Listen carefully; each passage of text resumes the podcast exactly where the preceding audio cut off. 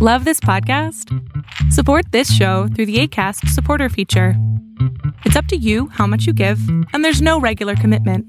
Just click the link in the show description to support now.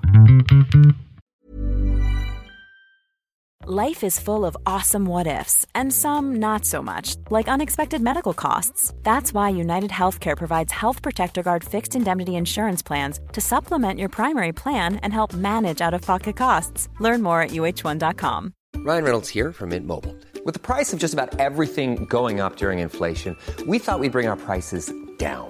So to help us, we brought in a reverse auctioneer, which is apparently a thing. Mint Mobile unlimited premium wireless. Ready to get 30, 30, bit to get 30, bit to get 20, 20, 20, bit to get 20, 20, bit to get 15, 15, 15, 15 just 15 bucks a month. So, Give it a try at mintmobile.com slash switch. $45 upfront for three months plus taxes and fees. Promo rate for new customers for limited time. Unlimited more than 40 gigabytes per month. Slows. Full terms at mintmobile.com.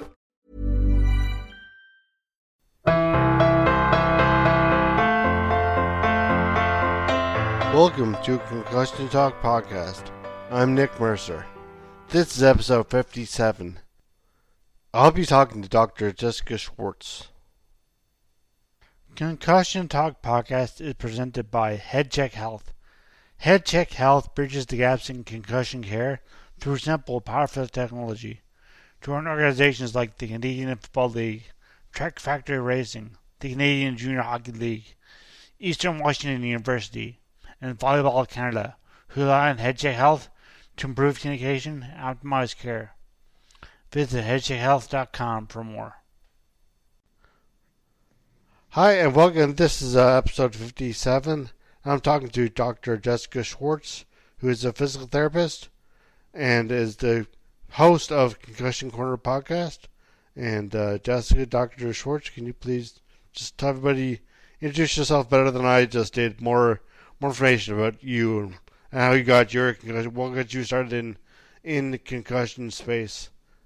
Of course. Hey, Nick, thanks for having me. And, um, you know, it's, uh, I think we're doing a pretty good job right now. I'm in New York City and you're in Canada. And uh, I think this is what they call social distancing. Yeah, yes. So, yeah. um, yeah, I, you know, uh, just for folks to, to, to get to know, I met Nick, gosh, um, I suffered a concussion in 2013 and around 2013, 2014, I started looking online and I actually found Nick and his story. Oh, yeah. yeah, no, I should mention that. Should mention that you were on episode 10 of Concussion Talk podcast. So, sorry, go ahead. You're one of my first guests, episode 10. So, Nick, I don't. Did, did I do that? Did I do a concussion uh, talk did, with you guys? You did. Oh you did Concussion Talk podcast. You did, uh, you talked about your the rear end that the rear ender that caused you. Sorry, my That's, head. My wow. That caused you a, a concussion and and uh, this was before before you went into EIM.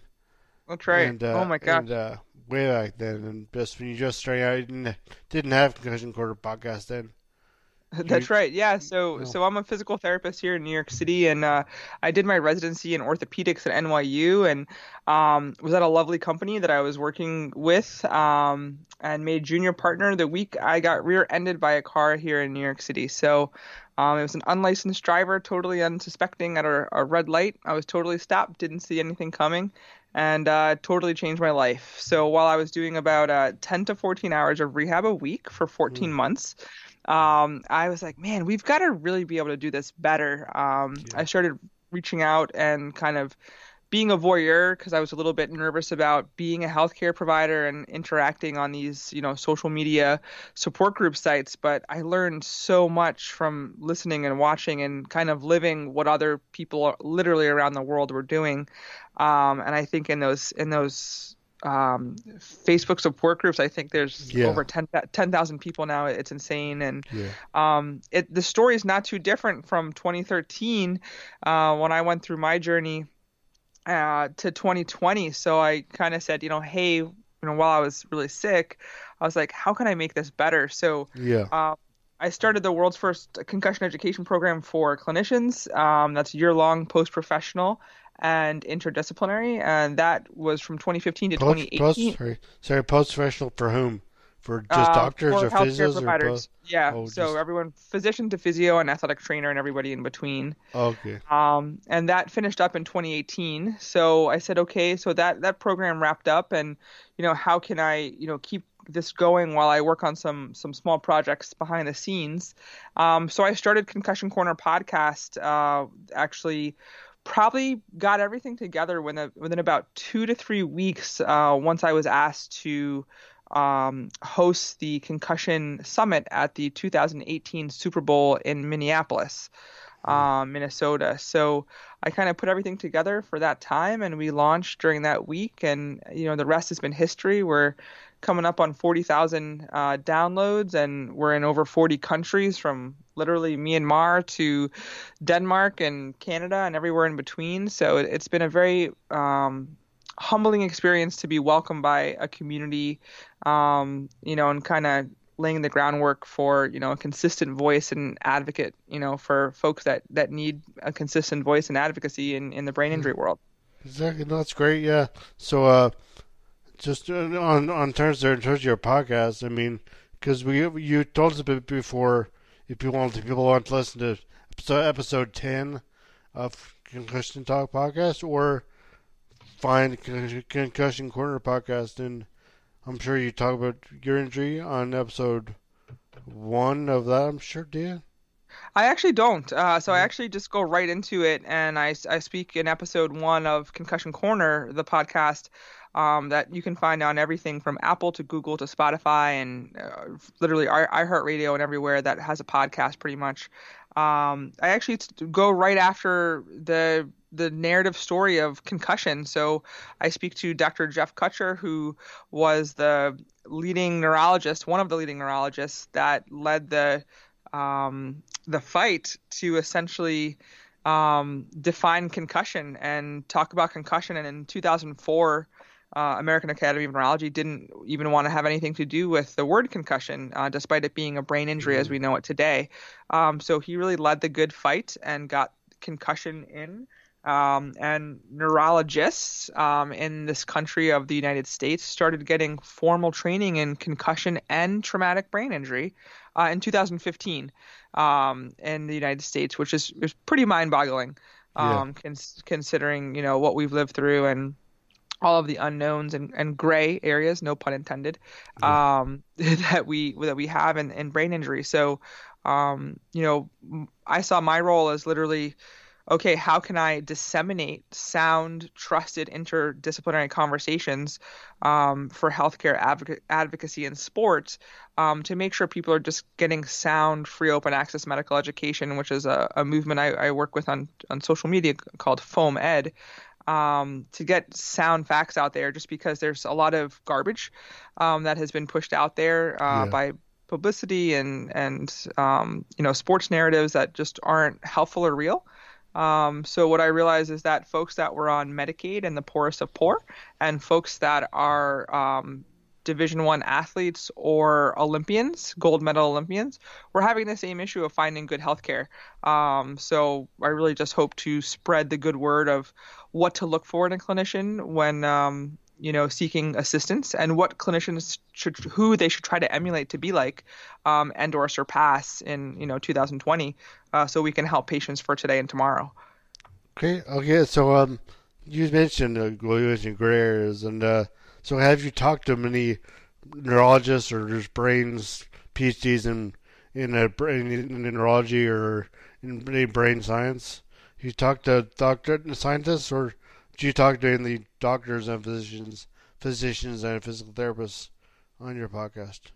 Um, so we talked to everybody, um, and primarily it's been um, physicians of all types and uh, physical therapists, especially in the vestibular and sports world. Um, Karen Skop has been on, who's lovely.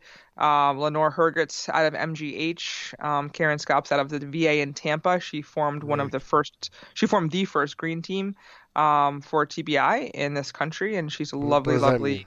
What does green team mean? Green Team is uh the the basically the brain injury team um for the Tampa for the veteran veteran affairs for the VA in Okay. the United States. So all of our veterans. So she led that work down at the Tampa VA.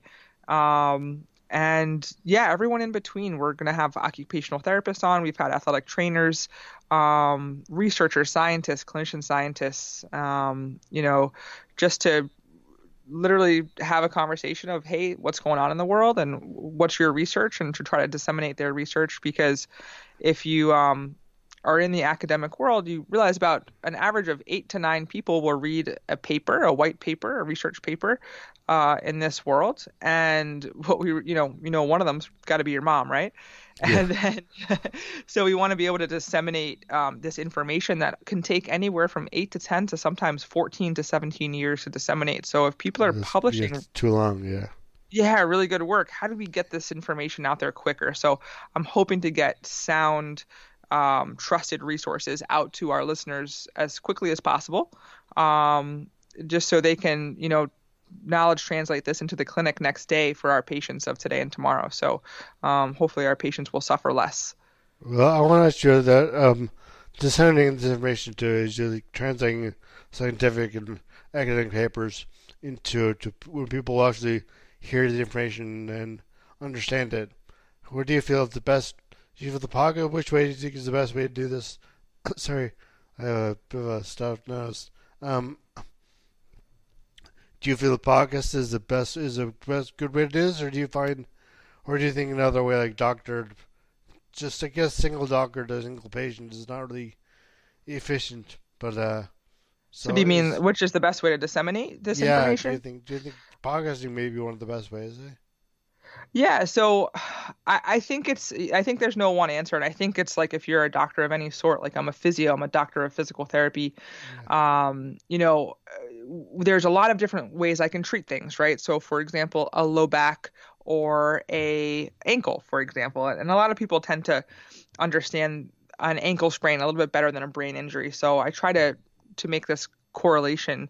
You know, with an ankle, uh, if you have a high ankle sprain, you're, you're not going to just go and, and play soccer the next day. You've got to you've got to rehab that ankle and you've got to take care of it. And um, you know, we don't just start jumping on an ankle or single leg hopping or squatting on a, a sprained ankle. We rehab it, we rest it, we ice it. Uh, we still use it, but we are, you know, careful and, and we have restrictions. And a lot of people don't realize because yeah, the brain is. You'll feel it. You'll feel the ankle every like even like years later. You'll be like, oh yeah, I broke my ankle. I forgot that. you remember that? That, can, that can happen.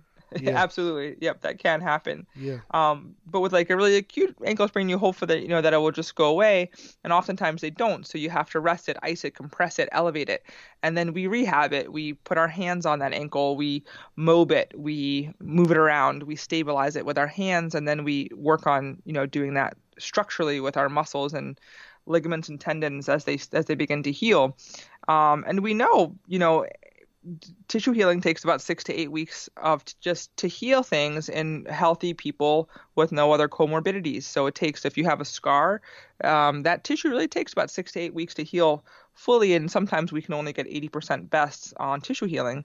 Well, with brain injuries, a lot of people didn't realize, and it wasn't until 2017 that we internationally said this, although physios have known this for a very long time um, that you can rehabilitate a brain injury. And a concussion is synonymous with a brain injury. It's synonymous right now with a mild traumatic brain injury, um, despite there, you know, there being nothing mild about a, uh, a, tra- a, traumatic brain injury. Um, it's kind of like having a mild pregnancy or a mild diarrhea. We don't really have mild ones of yeah. those things. Yeah, yeah. Um, but you know, so the the uh, most people don't realize that you can rehabilitate a brain injury, and we see this from an acute standpoint um, to out 5, 10, 15, 20 years. You know, someone might have some ocular motor uh, vision vestibular issues and and or a neck whiplash injury and it was never addressed and we can actually address those things and make people feel better and function better um, so if that's you know if there's one person in the world that uh, you know I can change, then that would be great. But there's no really one way to rehabilitate someone. Just like I think there's no one way for dissemination of information. But right. I think in this day and age, I think the podcast is an excellent free open source for people to use on their way to work, uh, in the gym, and so on and so forth. But I also think things like other social media things like blogs and um, static social media things like Instagram or Twitter that you can use picture or video with is great. Um, but just knowing that wherever you're visiting, it's a safe space to consume that information. Um, you just want to make sure that is vetted um, because, quite frankly, most people don't have access to or the time to access a, a university library. And one article can be over $40 per article if you don't belong to one of these university libraries. Um, so we need folks like yourself and myself to. Mm break this information down and disseminate this information to the masses um, because a lot of people just don't have access to it. So how do you how do you I know I've I mean people I often get people asking to to to be on the podcast or to certain certain people to to to come on the podcast and I get like sorts of emails and stuff and unfortunately I can't answer all of them but um what was the question? Do you, how oh, wasn't a question yet, but uh, how do you decide which which people you will who you will ask ask on your podcast? Oh, sure. Yeah, it's a great question. Um, I straight up ask every single person on my podcast to come on. Um, I know I know most of these folks um, either through social media or in person, um, and conferences. It's a very very small world of this concussion world. Um, yeah, so there's yeah, so there's internationally. So most of us kind of a feeling or a sense of who each other are.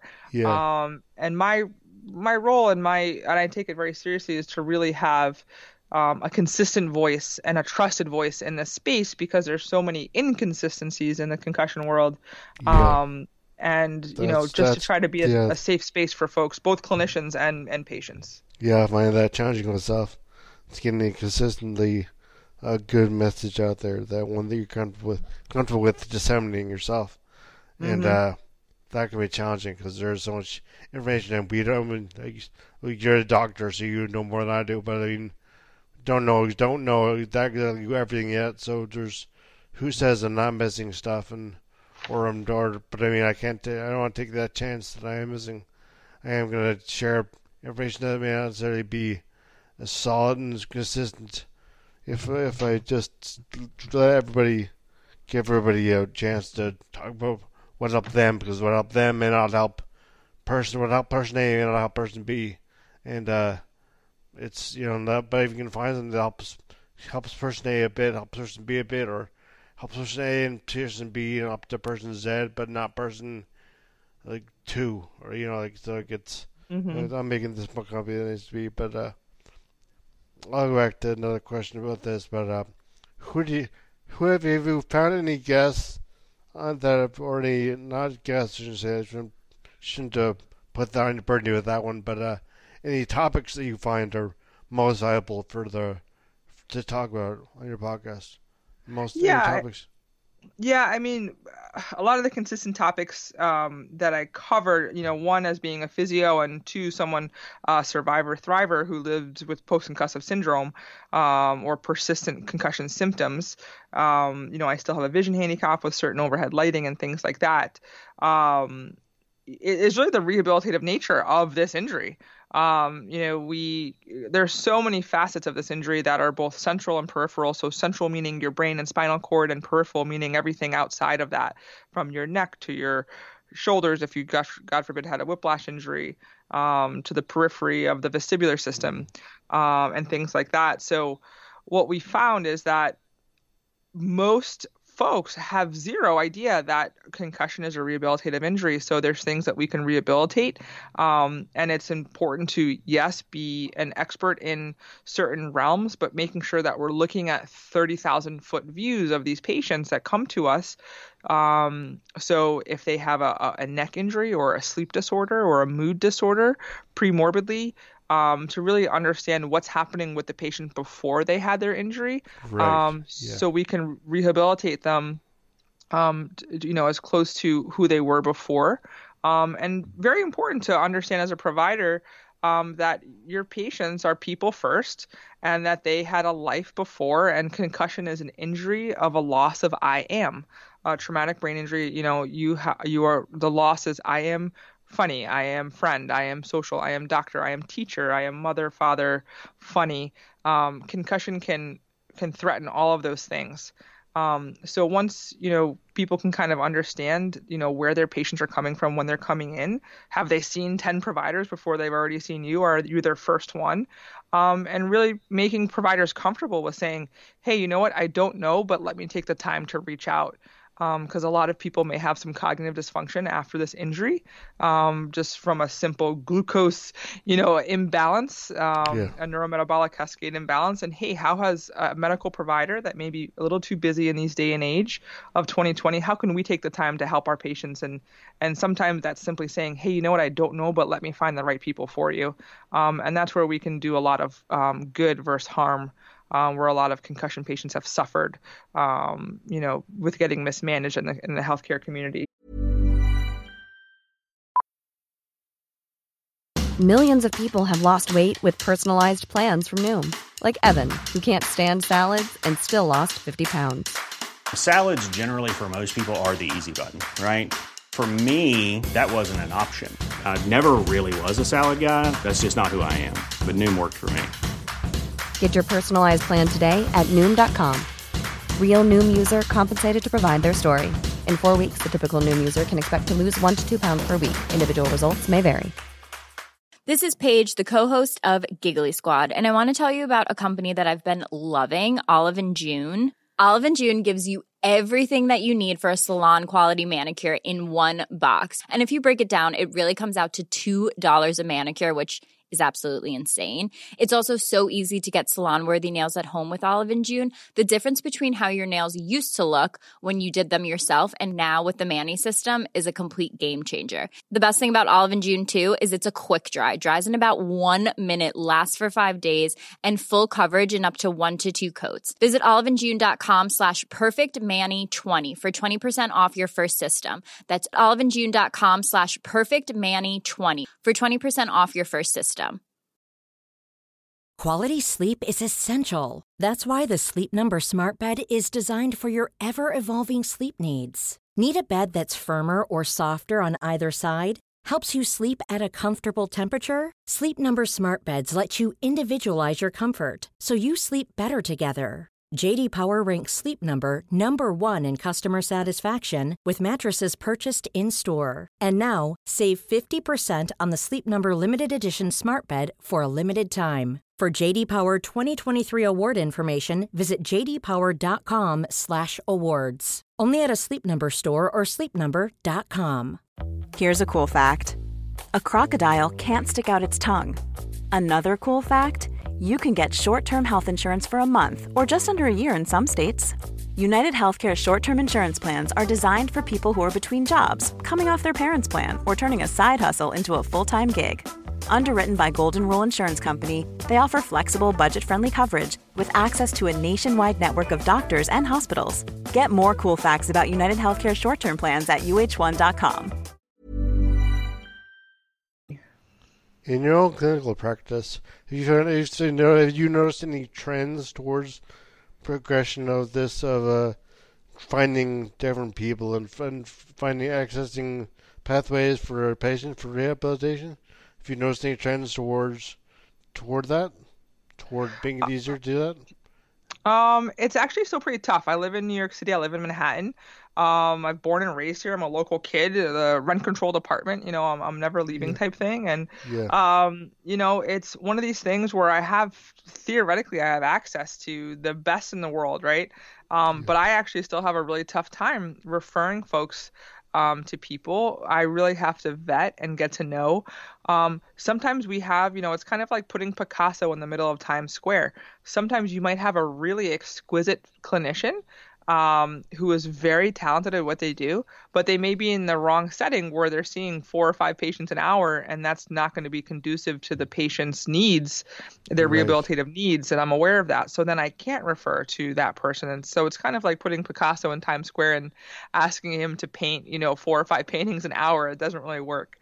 Yeah. Um, so it's just a, a matter of really vetting folks that I can trust. Um, and that takes years and years and years of um, getting to know people and um, you know just just implicit trust Um, so wherever I refer folks, you know, if I if I don't know, I actually say I don't know. I'm not going to refer you to somebody that's you know another physical therapist or a neurologist or a physician of any other sort, pediatrician. That I they have to be able to. I have to know that they can treat concussion and then they have the means to um, appropriately care for the patient in front of them. So if if they if you don't know anybody that you just look for to do research and try to find someone for them.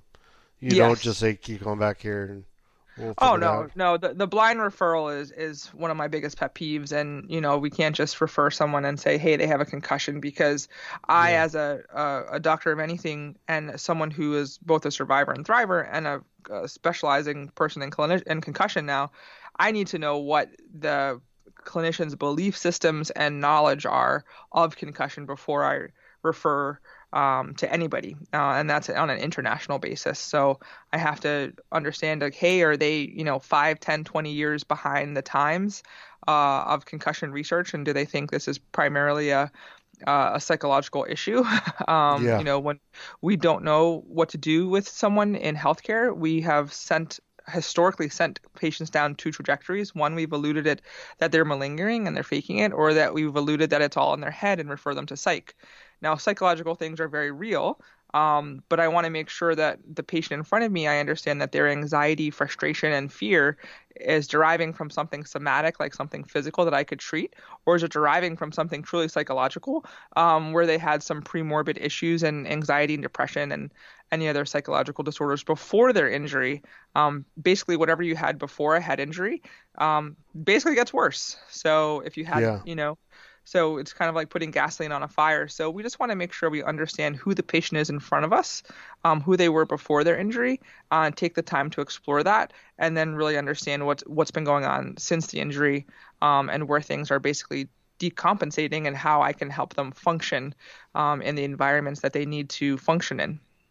Actually, with that, with speaking of that, can you do that? Can can you do that for us on yourself now? Who are you before injury? And what did your injury limit you limit your abilities to do? And how did and how injury recovery, your rehabilitation, you know, in a reasonable amount of time, obviously not like in a 13 year time span. We only have a, we can't speak forever, ever, but uh, give us an idea of who you were before before your injury and what injury did you and uh, injury rehab steps that you took and how it's worked out for you. Sure. Um, so I was uh, I played a lot of sports as a kid. I, I was one of the um, kids who tried to sport specialize too young, and um, we didn't know any better back then. Um, you know, my mom was a single mom. She did a great job. She was at every sport I played. Um, even a lot of the practices, she'd bring snacks and give rides home to kids in yeah. New York City. Um, so nothing to poo-poo there. But you know, as we've learned and grown, you know, putting your kids in um, specializing them in sports really young um, can lead to a lot of overuse injuries. So I had, you know, an ACL surgery uh, my senior year, um, some other injuries and things like that throughout, uh, a few concussions as well um, from basketball and soccer. So I was not a good soccer player, but I was pretty mm-hmm. decent in tennis and basketball and volleyball, yeah. and, and I played boys baseball until I was about 16. Yeah. Um, so with that being said, you know, I was a physical therapist. I was always active. I was usually pretty fit. Um, was a spin instructor um, after I had a few injuries um, with basketball and couldn't play basketball anymore. So um, I was kind of always on the go. What my injury taught me is to literally slow down. And I know people see me in the world and they, they don't think I, I I'm a very slow person, but um, I definitely take time to recover. So if I have a busy day um, on a Monday, I definitely take time to schedule that, and that has taken years to learn. Um, I schedule in rest time for like a Tuesday or Thursday, so I'll see patients Monday, Wednesday, Friday, and then um, I just schedule academic time and um, uh, you know podcast time and things like that for Tuesday, Thursday, and the weekends to just relax and chill. Um, I definitely can't burn the midnight oil like I used to. I'm not sure if that's just being in my yeah. my late 30 my late 30s now yeah, or you that's yeah. yeah. So, but but I'm definitely very um, neuro fatigue protective. Um, I'm protective of my hydration, protective of my my food intake. Um, so, you know, I'm I respect a lot of the folks who who look into the term hypochondriasis or the hypochondriac, but when you literally know that you don't function well um, without certain levels of hydration, or if, um, if you can't tolerate certain lighting or environments, you become a little bit uh, hyper aware um, of your and protective of your functioning. Um, so I'm just protective of my functioning, and I, I like to function as, as tip top as possible. I think just like anyone without a brain injury would, um, but we're just a little bit more mindful of where we put ourselves and feed ourselves and um, exercise and things like that. So I think that's important. Um, and took me years to connect to, um, you know, on how to really function at my, you know, my best. Right. Yeah. No, it, it does take a while. Actually, I was talking to someone about uh nerve fatigue on Friday because I did a podcast on Friday, but of course that won't be out until next Tuesday. This will be out. This is Monday, March sixteenth. This will be out on St. Patrick's Day, and uh, Alrighty. Yeah, and uh, and uh, so, but we are talking about nerve fatigue and how that's an issue. How she just sleeps how much she she can't, but she doesn't she doesn't she doesn't plan sleep. She doesn't say like at two o'clock I'll take a nap or whatever. But do you do that or do you? Oh yeah, I'm an I'm a napper for sure. Um, but do you so... but do you do you do you set times to sleep or do you or do you just sleep, sleep when you want to sleep and or when you can't sleep or do you set have a schedule that I will now sleep between two and three or three and four or whatever? Well, I think it's different for everybody, right? So sleep is a Yeah. very important thing. So it seems Yeah. silly because sleep. I don't know. We've had this like assault on sleep the last hundred years. I don't. Yeah. I don't know why. Even Yeah. our our president doesn't like to sleep, which No. you know might manifest itself in what we see on television sometimes. But um, you know, sleep is something like oxygen. You really can't live without oxygen. Um, and sleep is one of those things. You actually cannot function and live without sleeping, um, and sleeping well. So for me, I like to do things in 90 minutes. Um, I feel like I get a full REM REM cycle sleep there.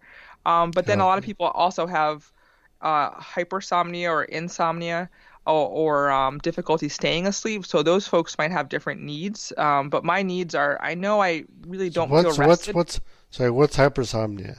Hypersomnia, is you're too sleepy, so you can't even function. You can't keep your eyes open during the day. That's right, Uh, in, insomnia is you, you just can't sleep. Um, and both of those things are, are not functional. And hypersomnia Um, and narcolepsy are not the same thing. Correct. Yeah. Yeah. So, um, so yeah. So for me personally, um, yeah, I sleep. I take to ten. I tend to take naps in ninety minute bouts. So it's either uh 90 minutes or three hours. There's usually Yeah. nothing in between for me. Um, if I don't no, have that's- time for that, I usually just push through. Yeah, I know. I- Sleep is so great, but yeah, I find I find I can't sleep in as late. I do go to bed a bit earlier than I did had in the past. Obviously, when I was again in my twenties, like you were saying. I don't know if it's just you know the age thing, but uh, but yeah, but uh, I can't sleep in very late in the mornings. I find like seven a.m. is like my that's late for me. Not late, Mhm. but that's I guess my average time. I guess. Yeah, but I think we're, you know, if we think about it, like, you know, we didn't really have lights until like a hundred years ago, That's so we were yeah. kind of all candlelight, and naturally. we literally like if you think about the spring flowers, the spring flowers kind of wake up when we have more sunlight and a little bit more warm weather. Yeah. Um, so I, I'm the same. I, I try to wake up uh, with the sun. I'm pretty good at Yeah. it, you know. So I'll wake Yeah, up no, around like- 7 a.m. Yeah, exactly. Um, you know, on days that I don't have to set an alarm to to be somewhere. But um, yeah, I find you know what works best for for yourself. You've got to have to learn, and that might be doing that with someone Yeah. who's a cognitive behavioral um, uh, sleep specialist. Um, I've had Katie uh, Siang Sakong, Dr. Siang Sakong, on my podcast. She's a cognitive behavioral uh, therapist for insomnia for sleep, and she's amazing. So she literally did her whole PhD on on sleep, and that's where she specializes. And and like a physio, sleep is functional. Um, so there's certain things to to help people sleep. You know, making the room a little cooler, uh, allow your body temperature to drop, which allows people to sleep. Um, you know, under the covers and things like that. So she she's really wonderful, and you know, I, I take her quote 100%, and I say, you know what, your bed should really be for sleep and sex only. Yeah. Um, so you know, and I really go by that by that motto because, um, you know, once you start, you know, watching television or getting on your phone, it might actually inhibit sleep cycles. So, um, if you do find yourself having trouble with sleep, you know, give that a try. You know, your bed for, should be for sleep or sex only, and it takes about 17 days to form a habit. Um, so give it a try for two weeks, and especially if you uh, we're we're self quarantined here in New York City, so yeah. Um, well, Canada's so, not far, not Canada. Well, yeah. a lot of Canada's the same way, so yeah. Uh, yes, exactly. I think the whole world, and I, I think it's yeah. okay. You know, I think it's it's okay to slow down. Um, and I did learn that from my from my own brain injury is, you know, it is okay to slow down. Um, and and now we seem to be doing it together uh, as a world. So yeah, yeah, it's out of necessity, but we're doing it. And uh, yeah, so so finally, just to ask you, uh, what do you have coming up at Concussion Corner podcast that listeners can subscribe and look forward to? Sure. Yeah. I mean, literally, it seems so silly, but um, you know, Nick Nick knows this, and and I surely know this is that you know each podcast takes three to five hours to produce and put together and interview and just wrangle somebody down. Poor Nick had to wrangle me down to get to this podcast, but I'm so glad that I'm here. Um, but everything takes about three to five hours of your of our time, and we do this for for you guys for free. So literally just subscribing to our podcast wherever you listen to your podcasts, um, Apple, Spotify, Google, uh, or Stitcher, wherever that is, iHeartRadio. Um, just subscribe and then you know rating us you know five stars is, is so helpful to get people to know um, to know us and, and and just tell one person about us. That's the really the most meaningful thing that anybody could do um, to help us grow um, it's brain injury awareness month so thank you so much for having me on yeah, um, no you know this month i hope you know st patty's day so i hope everyone has some soda yeah. bread and uh, a, a, tasty beverage for me um, you know we're gonna have we just had uh, a tremendous clinician scientist. She's actually really one of my favorites, and I, I have no shyness saying this. Is Dr. Christina Master?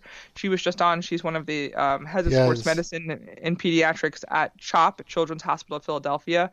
Um, and she just did some tremendous research that she got a, an award for by the AMSSM um, in 2017, and it was basically showing that um, using near infrared spectroscopy that cognitive workload in healthy individuals without a brain injury or, or neurological injury, um, when a task got harder, their actual glucose and energy levels went down, um, which is a little counterintuitive. So if yeah. you think a, t- a task got harder, that their brain should actually want um, energy. Yeah.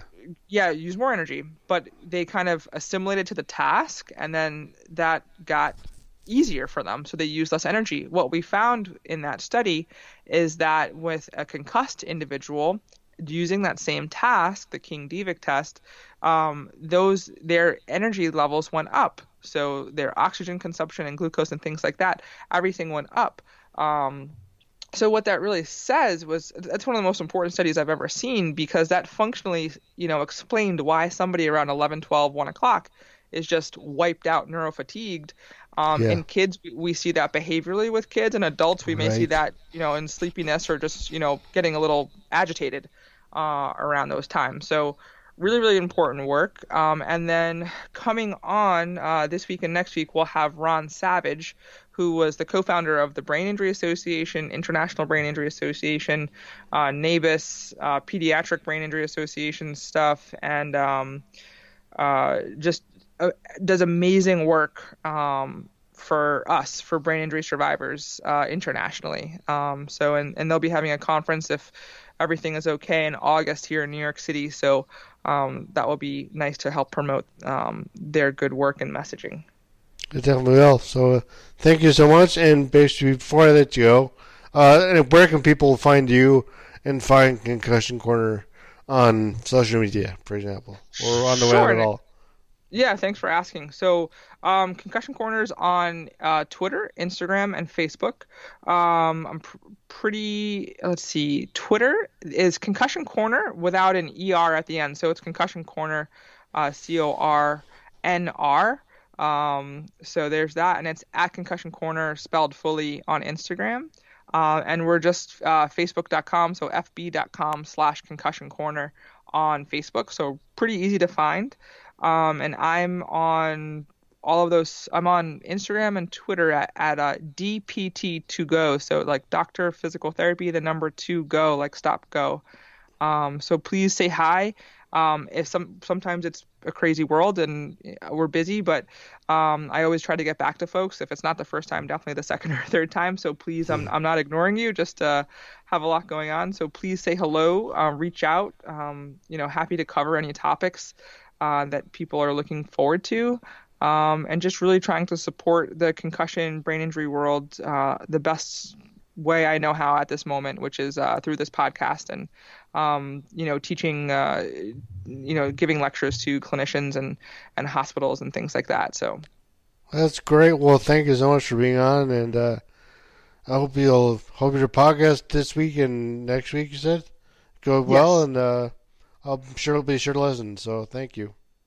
Awesome, and thanks, Nick, and thanks for doing all the the good work that you do. And uh, really, is a pleasure meeting you when we met. I remember coming back, uh, doing my own rehab at that time in 2013, 2014, and you were one of my first uh, online concussion buddies that I met. Mm-hmm. So it's really been a pleasure, you know, still to keep in touch with all these years and, and see you doing well. No problem. Thank you so much. Thanks a lot. No problem. Thank you all for listening, and please be sure to rate and subscribe to both Concussion Talk podcast and Concussion Corner podcast. Thank you very much. I hope you listen again soon. As always, the music at the beginning of this podcast is by Ben Sound. www.bensound.com. Even on a budget, quality is non-negotiable. That's why Quince is the place to score high-end essentials at 50 to 80% less than similar brands. Get your hands on buttery soft cashmere sweaters from just 60 bucks, Italian leather jackets, and so much more. And the best part about Quince, they exclusively partner with factories committed to safe, ethical and responsible manufacturing. Elevate your style without the elevated price tag with Quince. Go to quince.com/upgrade for free shipping and 365-day returns. Hold up. What was that? Boring. No flavor. That was as bad as those leftovers you ate all week. Keke Palmer here, and it's time to say hello to something fresh and guilt-free. Hello Fresh. Jazz up dinner with pecan-crusted chicken or garlic butter shrimp scampi. Now that's music to my mouth. Hello Fresh. Let's get this dinner party started. Discover all the delicious possibilities at hellofresh.com. Imagine the softest sheets you've ever felt. Now imagine them getting even softer over time. That's what you'll feel with Boll and Branch's organic cotton sheets. In a recent customer survey, 96% replied that Boll and Branch sheets get softer with every wash. Start getting your best night's sleep in these sheets that get softer and softer for years to come. Try their sheets with a 30-night guarantee. Plus, get 15% off your first order at bollandbranch.com. Code BUTTERY. Exclusions apply. See site for details.